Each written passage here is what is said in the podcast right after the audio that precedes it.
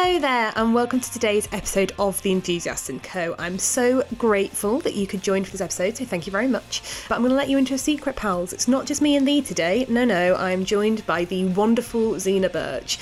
If champagne bottles could be personified, that would be Zena. She is truly one of a kind, and I mean that as a compliment, which you will see in the duration of this episode. Zena is a humanist celebrant, which means she leads ceremonies for, you know, kind of big occasions, whether that's a naming or a funeral or a wedding, which is how I first met her. And I hope you love this chat as much as I did. I learn something every time I have the pleasure of speaking to Zena, and everything she said was so thought provoking and poignant and just really, really set my heart alight. So, yeah, I hope you enjoy this episode. Well, hello, Zena Birch. Hello there, Ellie. Oh my God, hello. How the hell are you? um, that is a very enormous question that once upon a time used to be a nice, easy to shrug off question, and you probably don't want me to answer it. that is so true. Like back in the day, it was like, I'm fine, thanks. And now it's like, well, actually, here is my entire life story because time is a continuum and it's three minutes and seven years since I last spoke to you all at once. Precisely. It's like, well, you know, last Tuesday. Oh, no, it wasn't last Tuesday I saw you. It was last Tuesday, three and a half years ago. and everything and nothing has changed. Well, um, I am very, very glad to be speaking to you today. I'm so, so grateful to have a slice of your time. So thank you so much Aww. in advance for coming on and having this conversation with me. I'm very excited. My pleasure. You are a woman who lives and breathes living her values, I know. So your answers mm. all kind of are relevant to what you do. So I know we're going to like explain much more about your your brilliant work and life in the episode itself. But could you just start off by giving people a bit of an intro to who you are and what you do? Yes, well, that's very lovely of you to say. Who am I? The big existential question. I'll try and bring it to something much more bite size. if you thought how are you is enormous, how's about the question who are you? Thanks for prodding these things on a Friday afternoon. Uh, I okay, so where should we start? We'll start with my name. I'm Zena Birch, and and I am a woman. I believe. I am also in my working life a celebrant uh, with Humanist UK. And if anyone doesn't know what a celebrant is, it's someone who helps annotate rites of passage in life. So weddings, namings, funerals. And that has been a job that I've done for over a decade now. It's one that I fell into by accident. But I do believe that in life, everything is sort of a process of falling into things and either running with it or working out how to get back up and turn in the other direction. I am very lucky and privileged in what I do because um, I think, as you just touched on, it, it, it feels more like how I get to live, not just what I get to do. And it really is just an extension on being able to communicate and explore and learn and be with other people, I guess which might be why this past year, not to bring up COVID so immediately, but this past year and all the extraordinary things that have happened within it have been such an interesting thing to navigate because so much of my life and my job is integrated that when you are essentially government mandated to stop doing your job, it then makes you suddenly look at what you do on a day to day basis. And that human connectivity, which is the thing that has always driven me, has had to become more and more inventive as the days have gone by. So I'm fairly certain I've already not explained who I am or what I am, um, but, but I'm hoping that gives you some form of vague introduction. Absolutely, and I, I mean, I have tried to explain celebrancy to other people, and I do find it very hard to explain what it is because and this sounds so like wishy-washy and vague but it it's so many things at once isn't it? So it's very hard to just kind of like pinpoint a role it plays that people will be able to kind of like latch onto. But it's very interesting that you fell into it by accident because i don't know if anyone else is already you know 3 minutes in as in love with you as I am. But I was literally saying to my partner earlier when I was saying that I had this interview today, I was like, I wouldn't actually care if I was in the Truman Show as long as Zena was narrating. Like I could listen to your oh. voice, oh. do anything, and I would I would pay a million pounds to do whatever you were selling. That's the nicest thing. you can have that on your show reel. I'll um, I'll give that as a as an official review. well, I really ought to work out how to monetize that. Yes, you should. I will take it, and I'm, I'm not even question it. Um, well, first off, if if I, if I was narrating the Truman Show and thus had any kind of influence in it, Ellie, I would do my best to make sure it was full of magnificence. Thank you, thank you very much. Yeah, if I could try and monetize part of what you've just said about being able to sell anything, then I would probably be in less of a predicament than I found myself in the past 280 days. But thank you nonetheless. It's funny because, um, yeah, being a celebrant, sometimes I get this sort of flash of inspiration where I think, yeah, it's just like that. And then sometimes that will then be followed with, wow, that was a grandiose thought. Don't be so stupid. Or, or, or, or I'll think that's delusions of grandeur. But there are certain times when I've the, the insight and the um, trust, I suppose, that you you get to have in other people's lives within it feels, I suppose, a bit like if you could write a very nice version of an old-fashioned village vicar or something, but minus God. Because sometimes it is about being able to just um, sort of people come to you at certain points in their life that aren't dissimilar to the times they would go to once upon a time a local village vicar. I've always thought it's quite a shame that I can't work out how to get a vicarage and have coffee mornings because I'd love that. But it's it is there is an element of of sort of notating those moments through life. And actually, if you look back through culture, there are people who exist in this very role all of the time. They've been shamans, they've been vicars, they've been a and other versions of whichever religion you believe in. They've just been the wise wizened old man or woman in the cottage at the end of the village. You know, they've been there to help people navigate their way through certain parts of their life. And being a celebrant is a bit a bit like that, only perhaps a little less tethered. tethered. I love that. I think that's so true as well. And I think humanism is not that this is a podcast about humanism, but I love the the hmm. untetheredness mm. in some ways that is also like you're untethered to a certain system, but also tethered to each other and to mm. kind of hmm. something something greater that's not something greater, if that makes any sense at all.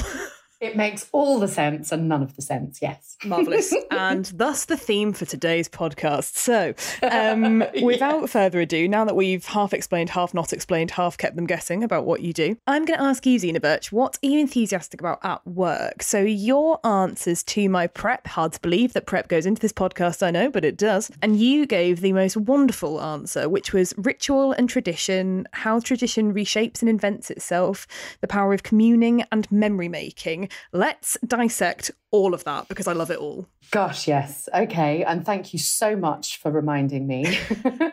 it's funny because I think um, I said this to you at the time, and I thought it again today when I was going back over our notes.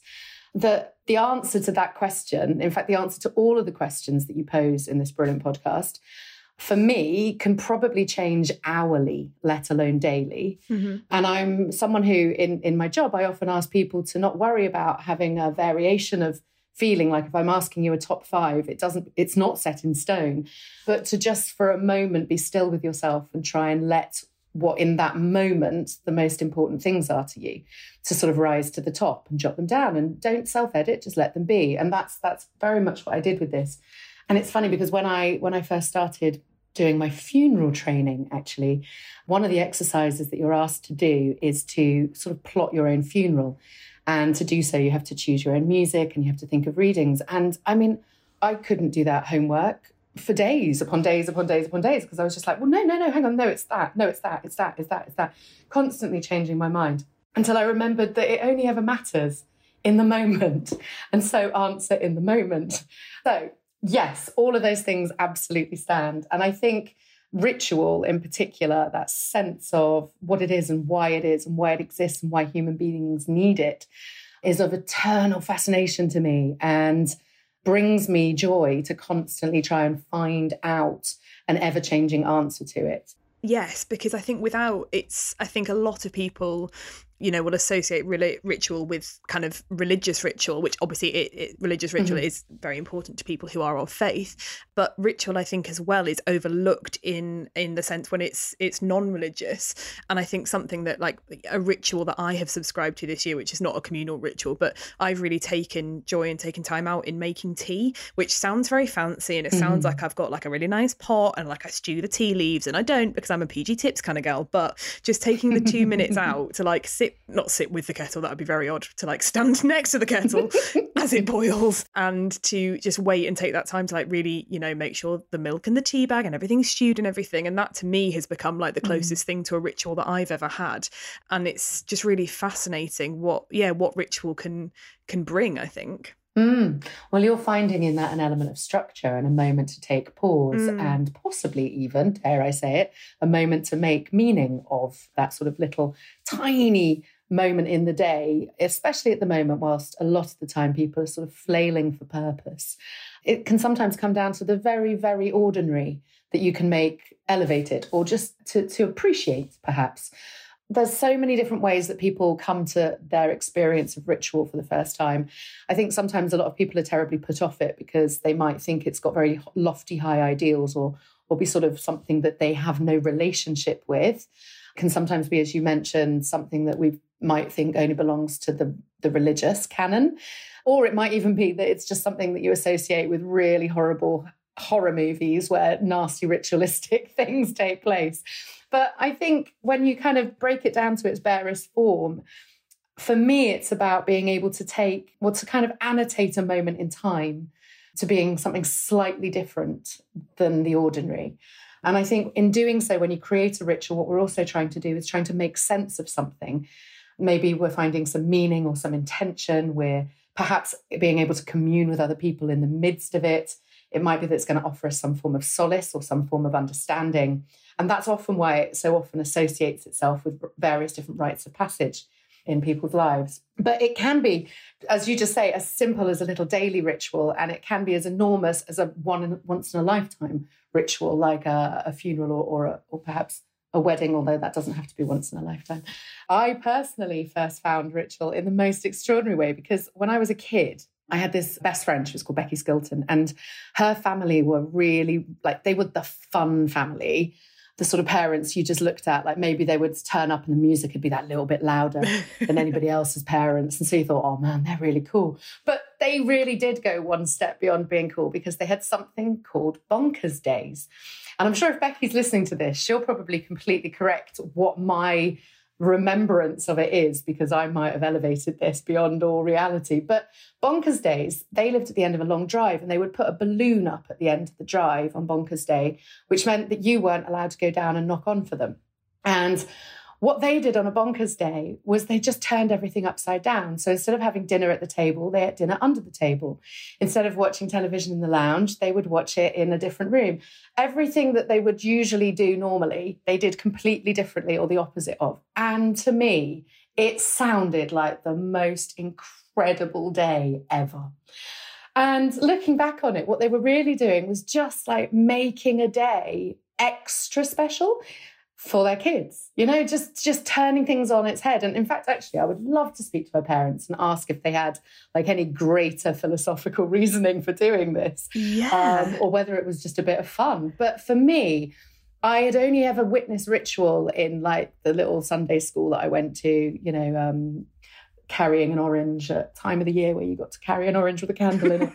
you can tell I'm not, I've never been massively re- religious. I'm sure that's got a lot of importance to it. Harvest festival, things like that. I knew them rituals as things like that, but they very much existed externally from me or something I was I was allowed to participate in through something else. But to see that a family had their own little ritual that they that they embraced just absolutely blew my mind. And I mean, I was probably only seven, eight, nine at that stage. So, eh, yeah, just that would have, I think, looking back, that that alerted me to the fact that there are all of these different interpretations of ritual, and they don't just exist in history, they don't just exist in books, and they certainly don't just exist within religion.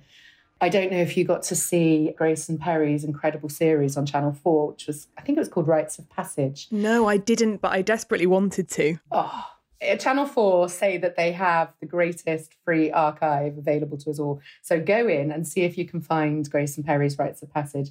I think there's four episodes, and he focuses, I think the first one is on um, birth, the next one is on death, there's one on love and marriage and relationships, I think, and divorce, actually, which is wonderful. And I can't remember.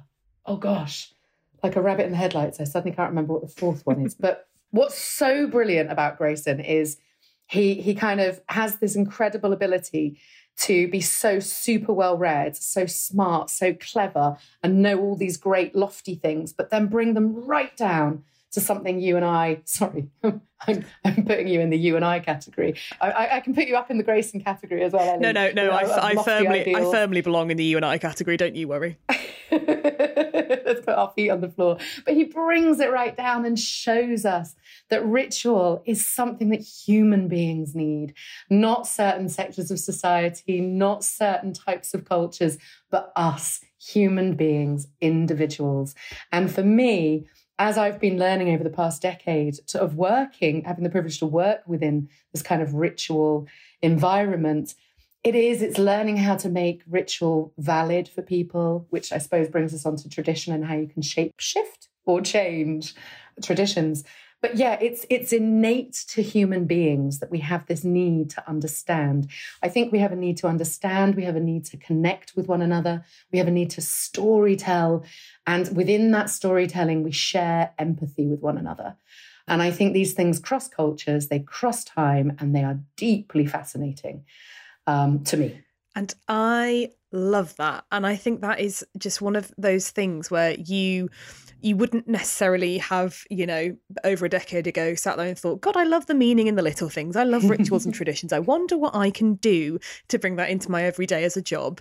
But I think celebrancy is such a, a brilliant way of like really getting into those things and being able to help people, you know, not creating the rituals for people necessarily, but but bringing people's awareness to that fact so that they can pinpoint them themselves and celebrate them themselves yes. and, you know, as you say, watch them reshape them and invent them again and yeah Oh, it gives me gives me shivers. it's good to get the shivers. With tradition, it's fascinating because I, I often say, if we take weddings, because I think that's probably one of the most easily recognizable ceremonies for people to think, well, this happens, this happens, and this happens. And a lot of the time, people don't mm-hmm. question why those things are. And I often say to people, it's because a tradition often exists because on some level it connects with us, it means something to us. But tradition traditionally does alter with time because if you keep at the front and center why you are focusing on that tradition in the first place, you need to ask yourself what its meaning is. So I think the easiest one to explain in terms of how things are changing is to be walked down the aisle it used to be that you, uh, well, a woman belonged to a man and was being handed over to the next man she was about to belong to. Lucky her. Now, that as a tradition still exists, but it doesn't exist, thankfully, in most parts of the world now with that kind of archaic patriarchal intent. But we haven't scrapped the tradition. And the reason we haven't scrapped the tradition is because at the heart of it, there is something important. There's a kernel in there that connects people to the reason why they stick with it. And it's often to do with wanting the support or wanting the affirmation of the person you're walking down the aisle with. As soon as you blow that tradition, you know, you look at that tradition and realize it doesn't just have to be your dad, then there's so many people who think, well, why on earth wouldn't I walk down with both of my parents? Or why wouldn't I yeah. walk down with my sibling? Or why wouldn't I walk down by myself?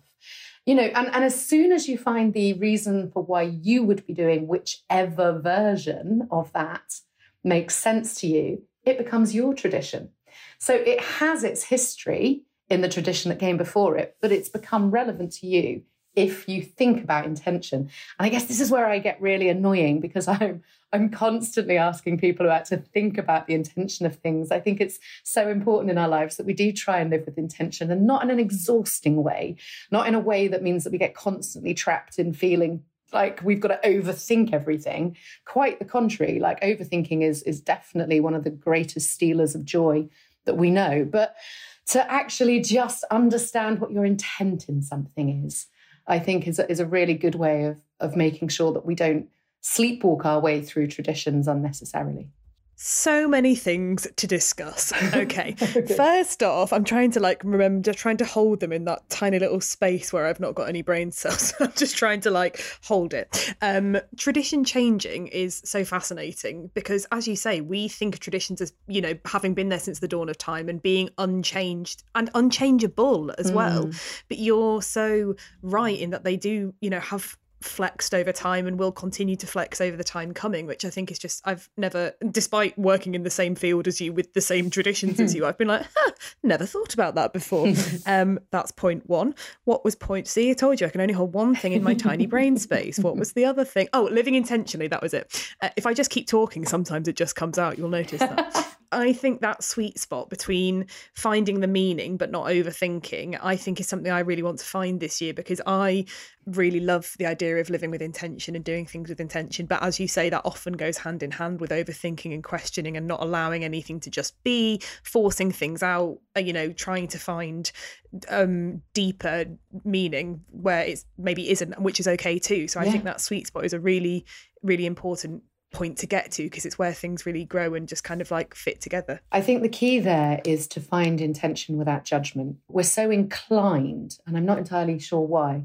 Maybe I'm going to look into this a bit more, but we're very inclined to judge ourselves and our thoughts and our actions.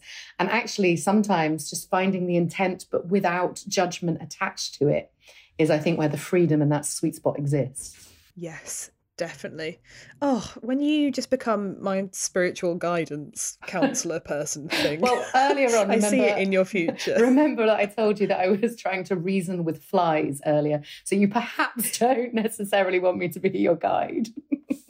Well, I mean, it, tell me how it goes with the flies. If you can convince them, you can convince me. That's I think this is your test, Zena Birch. the flies is is, is, is an awful um, segue, which I don't know how how I, I certainly don't know if you want it in your podcast, and I don't know whether or not it would reflect well or badly on me. But a couple of days ago, I, I so I had to move house fairly recently. Um, good old 2020 circumstances, and where I've moved to is my my best friend's house because she works away at the moment, and I noticed some flies and not just like regular little flies like big black flies the kind of size of my thumbnail. And i noticed one and i thought cheeky. Um, and then i noticed two and i thought rude. And then i noticed five and i was kind of horrified. And i realized that this was going to be something this was quite late at night so i was going to bed and, and, and i thought it was really awful because often I have a physical manifestation of my inner turmoils sometimes. And I felt like these flies had suddenly arrived because my brain was um, was mulling over too many unpleasant thoughts. Anyway, the next morning I woke up and sure enough, to my horror, there were about 17 flies, Ellie, in, in, in this one particular part of the house. But there was no no accompanying smell. So I knew that nothing had died and there was nothing rotten. So it's just like, where on earth these flies come from? Anyway, long story short, as it turned out, I discovered about 40 flies. Oh and I was working out that I was going to have to clearly do something about that. And I bumped into my next door neighbor when I was walking my dog. She told me to just get some fly spray and that sticky fly tape and, you know, go go on a mission. And I tried to carry on walking like her, my dog, but I, I couldn't I couldn't. All I was thinking about is if, if they've already multiplied from 17 to 40, like when I get back, there'll be 80. I can't have it. Um, so I went straight to the garden centre and I bought fly spray and I bought that trapping sticky tape stuff and I felt horrific about it because although I'm not a vegetarian, there is just something about killing flies or any kind of insects that it, where it's I'm just getting rid of them because of the inconvenience, not for anything else. Like it just doesn't Mm. sit very well with me. And then, like a flash of madness, by the till, there was this rack of gadgets left over from Christmas. So you know those things that you know you're trying to buy something and and you know you want to get one more present for someone, but you don't know really what it is. And weirdly, the garden centre's the place to find it. And they had a bunch of um, sale items, one of which, Ellie, was the world's smallest vacuum cleaner. Oh my god. And it's this tiny little handheld dirt buster that I swear to God, if I put my hand in front of it, it disappears. Like it's that tiny. So as I'm looking at it, I'm thinking, well, I mean, that's going to have the suction power of, you know, a, a moth. It's going to be pathetic. And on top of that, it's like you have to USB plug it in. It's just going to be useless. But I'm going to get it because maybe, just maybe, it'll help me get rid of the flies without killing them. So I get back and I plug in this tiny little dirt bustery Hoover thing, and it's got the most extraordinary suction. It is the most genius little gadget I've ever seen in my life. And I go after the first fly, and sure enough, it sucks up the first fly, and then it sucks up the second. And then I go to the back door and I open the back door and I set them free. I think I might even have said, Fly, my pretties, like from The Wizard of Oz. And um, and then I came back in and and and yeah, basically it certainly wasn't the most time-saving way of doing it. But after I'd collected together about 48 flies, and individually set them free. Well, actually, no, I think I managed to get seven in the little dirt buster before it got full up. It was absolutely horrifying. It was like something from the birds, but the flies, and um, and it was not Yeah. a pleasant task. But I cannot tell you how happy I felt that I had overcome this horrible problem without actually being the fly mass murderer. And um, and it and it brought me all sorts of joy. But this morning I woke up and there weren't lots of flies. There were perhaps five or six stragglers that I hadn't got yesterday. And this is where the reasoning with the flies came. I went and spoke to them because they were out of reach. I couldn't reach them with the hoovery thing. And I just explained to them that their colleagues or friends or family members were outside seeing the real world. And there was so much more adventure out there. What on earth did they want to be stuck in my bathroom for? And uh, yeah, they didn't come any closer. So my conclusion is you cannot reason with flies. Sorry about that little. I, ad- I adore that. I adore every single thing about that. And you said you didn't know whether that reflected well or badly on you, and I think it reflected marvelously. I That is my official I judgment. think it comes close to being absolutely mental. But yes, I will take I will take it reflecting well. I will, thank you. I, I definitely made me feel better. I do still think that the couple of flies who are left in here are fools. Like they're genuine fools. They don't know what they're missing.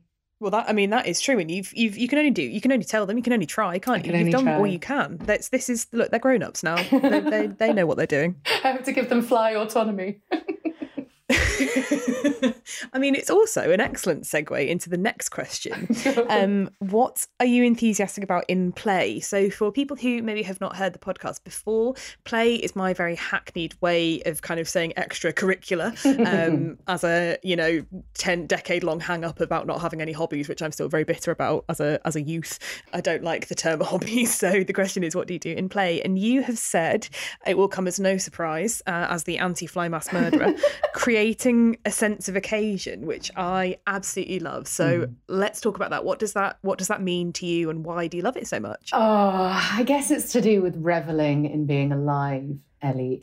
I've never really subscribed very well to the idea that you should only wear your best clothes on a Sunday or you should save, you know, that bottle of something special for an occasion when it's deemed worthy. Because I think, again, it's to do with that judgment thing. Like, why should we judge what is more worthy than another? And sometimes we need a sense of occasion out of the blue. Sometimes we need a sense of occasion to pull us out of the doldrums. Sometimes we need a sense of occasion just for the damn hell of it.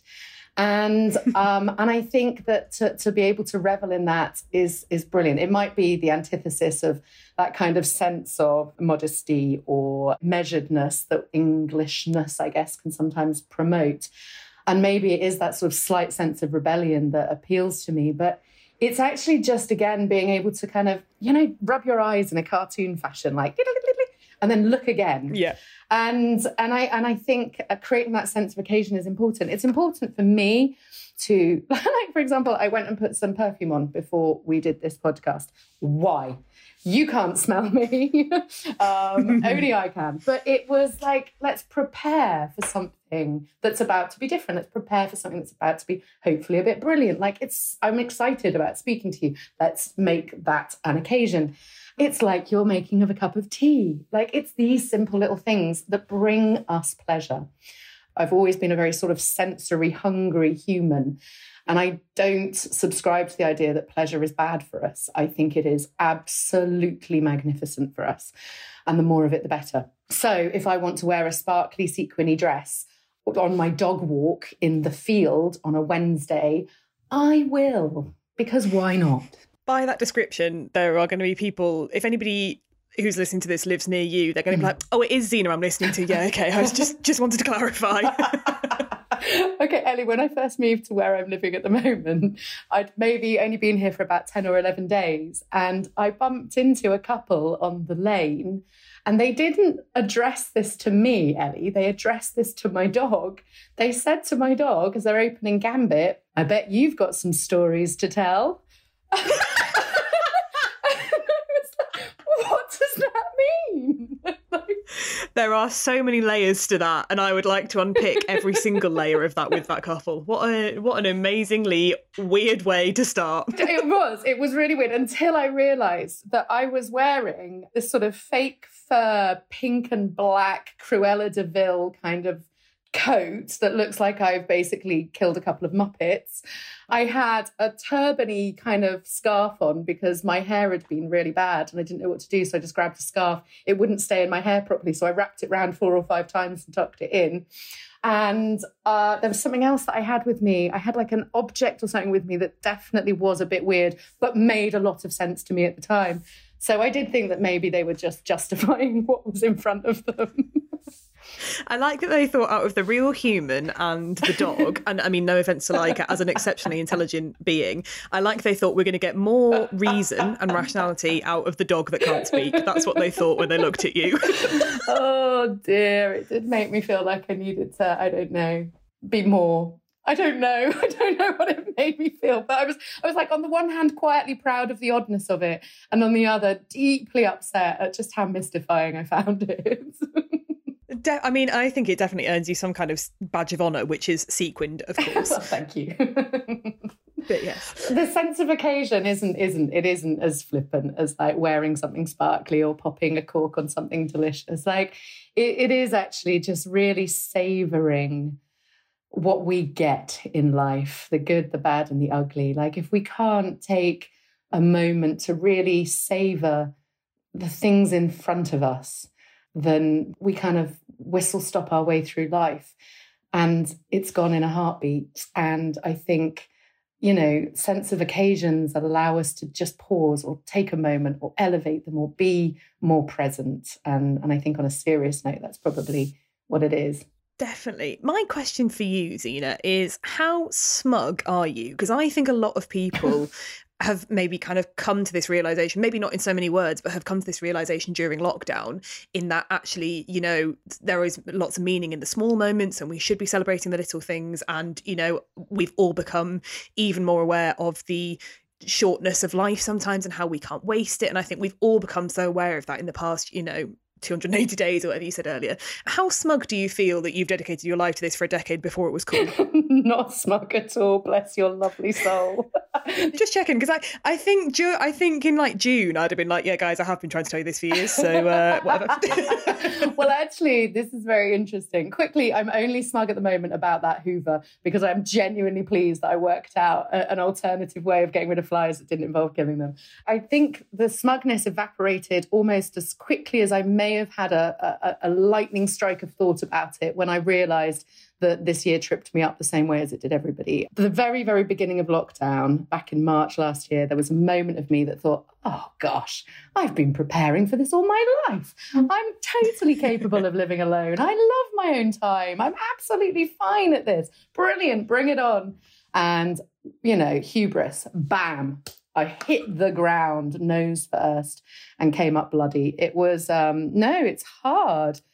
It's been really hard trying to put into practice some of the things that I thought, no, I don't know if I ever thought I had them cracked. Kind of don't think, Ellie, I at any stage ever think I've, I, I have the answer to anything. And I guess my favorite forgiveness in that is knowing that it's okay not to have the answer to anything and to just carry on searching for the best answer you can at any given time. But the past year, I think, has really shown us all that no matter how comfortable, confident, safe, sorted, grounded, AN of the million other things it could have been, we're always capable of being knocked for six by the universe or the multiverse or just the world. And so, yeah, no, no smugness exists there, I'm afraid except for yeah little mini hoovers. I was going to say you did say that you hadn't cracked anything apart from lest we not forget um, how to successfully avoid murdering 50 flies who were happening to live in the same house as yeah, you yeah exactly and so finally, Zena, we're going to get on to the last question of the podcast, which is um, what are you enthusiastic about in life? And so this, for most guests, is kind of like more overarching, kind of like wider values. But as I said at the top of this podcast, like you just you are the embodiment of living your life every day in the micro by your your your by your values. So what you said was being alive and getting older, exploration, and finding joy in everything, including the devastating, which I think is so beautiful. So mm. let's let's dive in. Oh gosh, okay. It's really interesting hearing your own words read back to you. It's quite it's quite nice. yeah. It's like nice, it's sobering, it's grounding, it's horrifying, it's everything all at once. It's brilliant. Okay. um, I bet I put a couple of exclamation marks in there as well. I bet I wrote being alive exclamation mark. yes. do you know, I I do. I I just love I love being alive. And I think without that sounding trite or stupid or obvious. I think maybe it's got a very serious reasoning and definitely without taking a turn for the sad. I my brother died when I was 11 years old and he died by an accident. He was only eight. And um, and I, I point out that it was by accident because there is a difference to how you first hit your full awareness of mortality. And I think when someone is old or when someone is sick, there is still quite a logical explanation for it. But when someone dies, when their life is one minute there and the next minute gone, and you realize for the first time how irreversible being alive is, it changes you somewhat. And again, there's something interesting in the age at which something like that happens to you. I have a really good friend who lost their sibling at an age where they were able to drink. and so, you know, they turned to drink quite quickly because why wouldn't you? Why wouldn't you want to try and escape or mollify some of the agonizing pain or the existential angst or just the honest to goodness sadness that comes with something like that? And when you're 11 and you're still exploring the world and trying to make sense of the world and you haven't really got that many crutches to rely upon yet, I've thought, and please be aware that I didn't think this when I was 11. This is something that I've come to reflect on as, I, as I've grown older. I think it's it was a real transformational thing.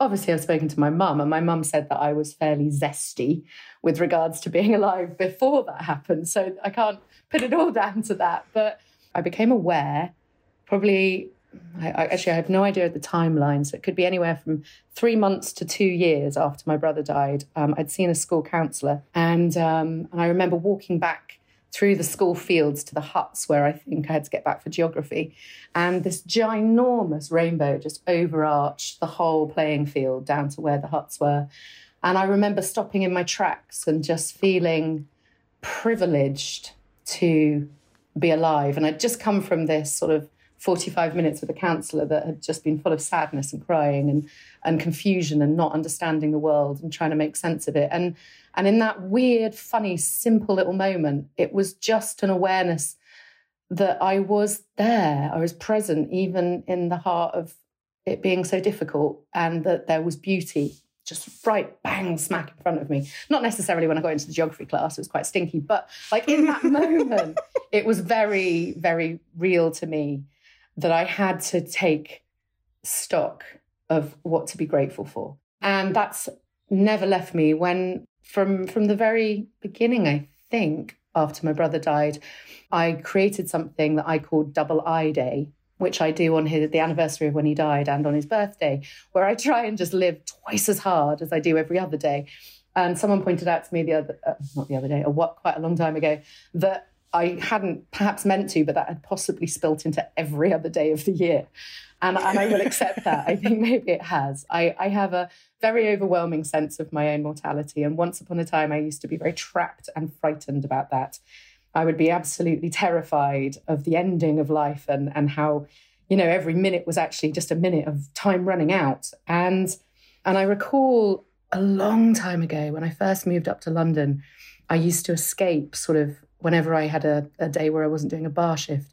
And I would go to the woods out in Kent. And I remember walking through the woods and thinking, it's really unfair of life that it's like this incredible kind of lover. Like it's this incredible person who turns up in front of you and just makes you fall in love with them head over heels. Like you can't get enough. and and and knowing them, just even being in that process of being in love makes you feel even better about yourself and about what life is and what everyone you know is.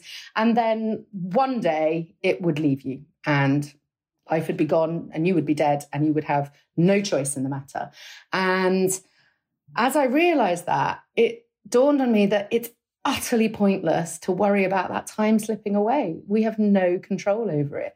And in actual fact, instead of time speeding up, it slows down if you just make sure that the day you are in is the day that counts because nothing else matters. And it's such a cliche and it's so trite, but it is true. And that kind of grounding, that realization of being alive every day, even when you've got horrible things to deal with, is really quite profoundly important to me. And I think leads a lot of my decision making and a lot of my choices and a lot of my subconscious, perhaps. I had, as we all have had, horrible heartbreak. I remember one day um, when a very long term relationship of mine broke up. And in the sort of subsequent days afterwards, where it felt like I'd been in the middle of an earthquake and everything had just collapsed around me. And I, I think I just had one of the worst days of my life. And and, and I was as raw and as broken as I could possibly be. And I'd managed to sort of stumble through the things I'd had to do. And when I finally got to bed, I lay there and I was just such a husk, but also kind of like a bloodied open wound. It was awful. And a tiny little voice in my head went, Well, you live today. And I remember finding such comfort in that thought, in spite of how bludgeoned I felt. And, you know, I can put that down to being incredibly lucky with my brain chemistry. You know, maybe it's on my side. But yeah, it, it, it is. It's, it's just about being aware, even when some of the worst possible things are happening. And, and, I, and I don't suggest for a minute that it's easy because it isn't. You know, being alive, being happy, being sad, being capable, being incompetent, they're all just really difficult things to do and muster our way through. But to to find a way of being grateful of just the existence of ourselves without ego just as as much as i'm as present as the brilliant enormous giant tree across the road is or the little fly that i helped escape earlier we're arbitrary and accidental and yet important and unique and that's a good thing I do. I know you said it was trite and a, a bit of a cliche, and whilst that is, I mean, true about everything mm. nowadays, I think to a certain extent, I, I also think it it's one of those things that on the surface feels very counterintuitive, counterproductive, mm. potentially. You know, I think a lot of people's first reaction when they see, you know, messages about being grateful for being alive and, and whatnot might think well, it's easy for you to say that you've never had a struggle in your life, whereas actually, I think on the flip side, a lot of the time, you know, those kind of messages do come from experiences like yours, and as you say, kind of the, the depths of of how bad it can get. They often do come from moments like that mm. as well, and I think it's yeah, holding space for the fragility and the you know terrible but also marvelous thing that is life mm. isn't it mm. that's that's the long and the short of it really which is unfair and annoying, but also wonderful and also kind of the fairest it could be. And just it doesn't make any sense, but makes all the sense at the same time in a weird way. I mean, and it is, it's deeply, deeply, deeply unfair. But then like what's fair? Who who decides what's fair? Like it it doesn't it doesn't make an awful lot of sense. There's when I found humanism, I was so pleased to find something that didn't need me to have concrete answers. And I think an element of finding our own Zen which can come so differently for different people, and rightly so, is often in a process of surrender and an understanding that you don't know the answers, but that's okay. You know, finding a sense of solace in the unknown rather than needing to find it in the, you know, the rigid or the certain. Because, you know, without turning this into a massively existential or philosophical topic it's like what is that anyway? Like what is the certain? Does the certain even exist? Like you know we're only understanding what we do as humans from our mediocre five senses.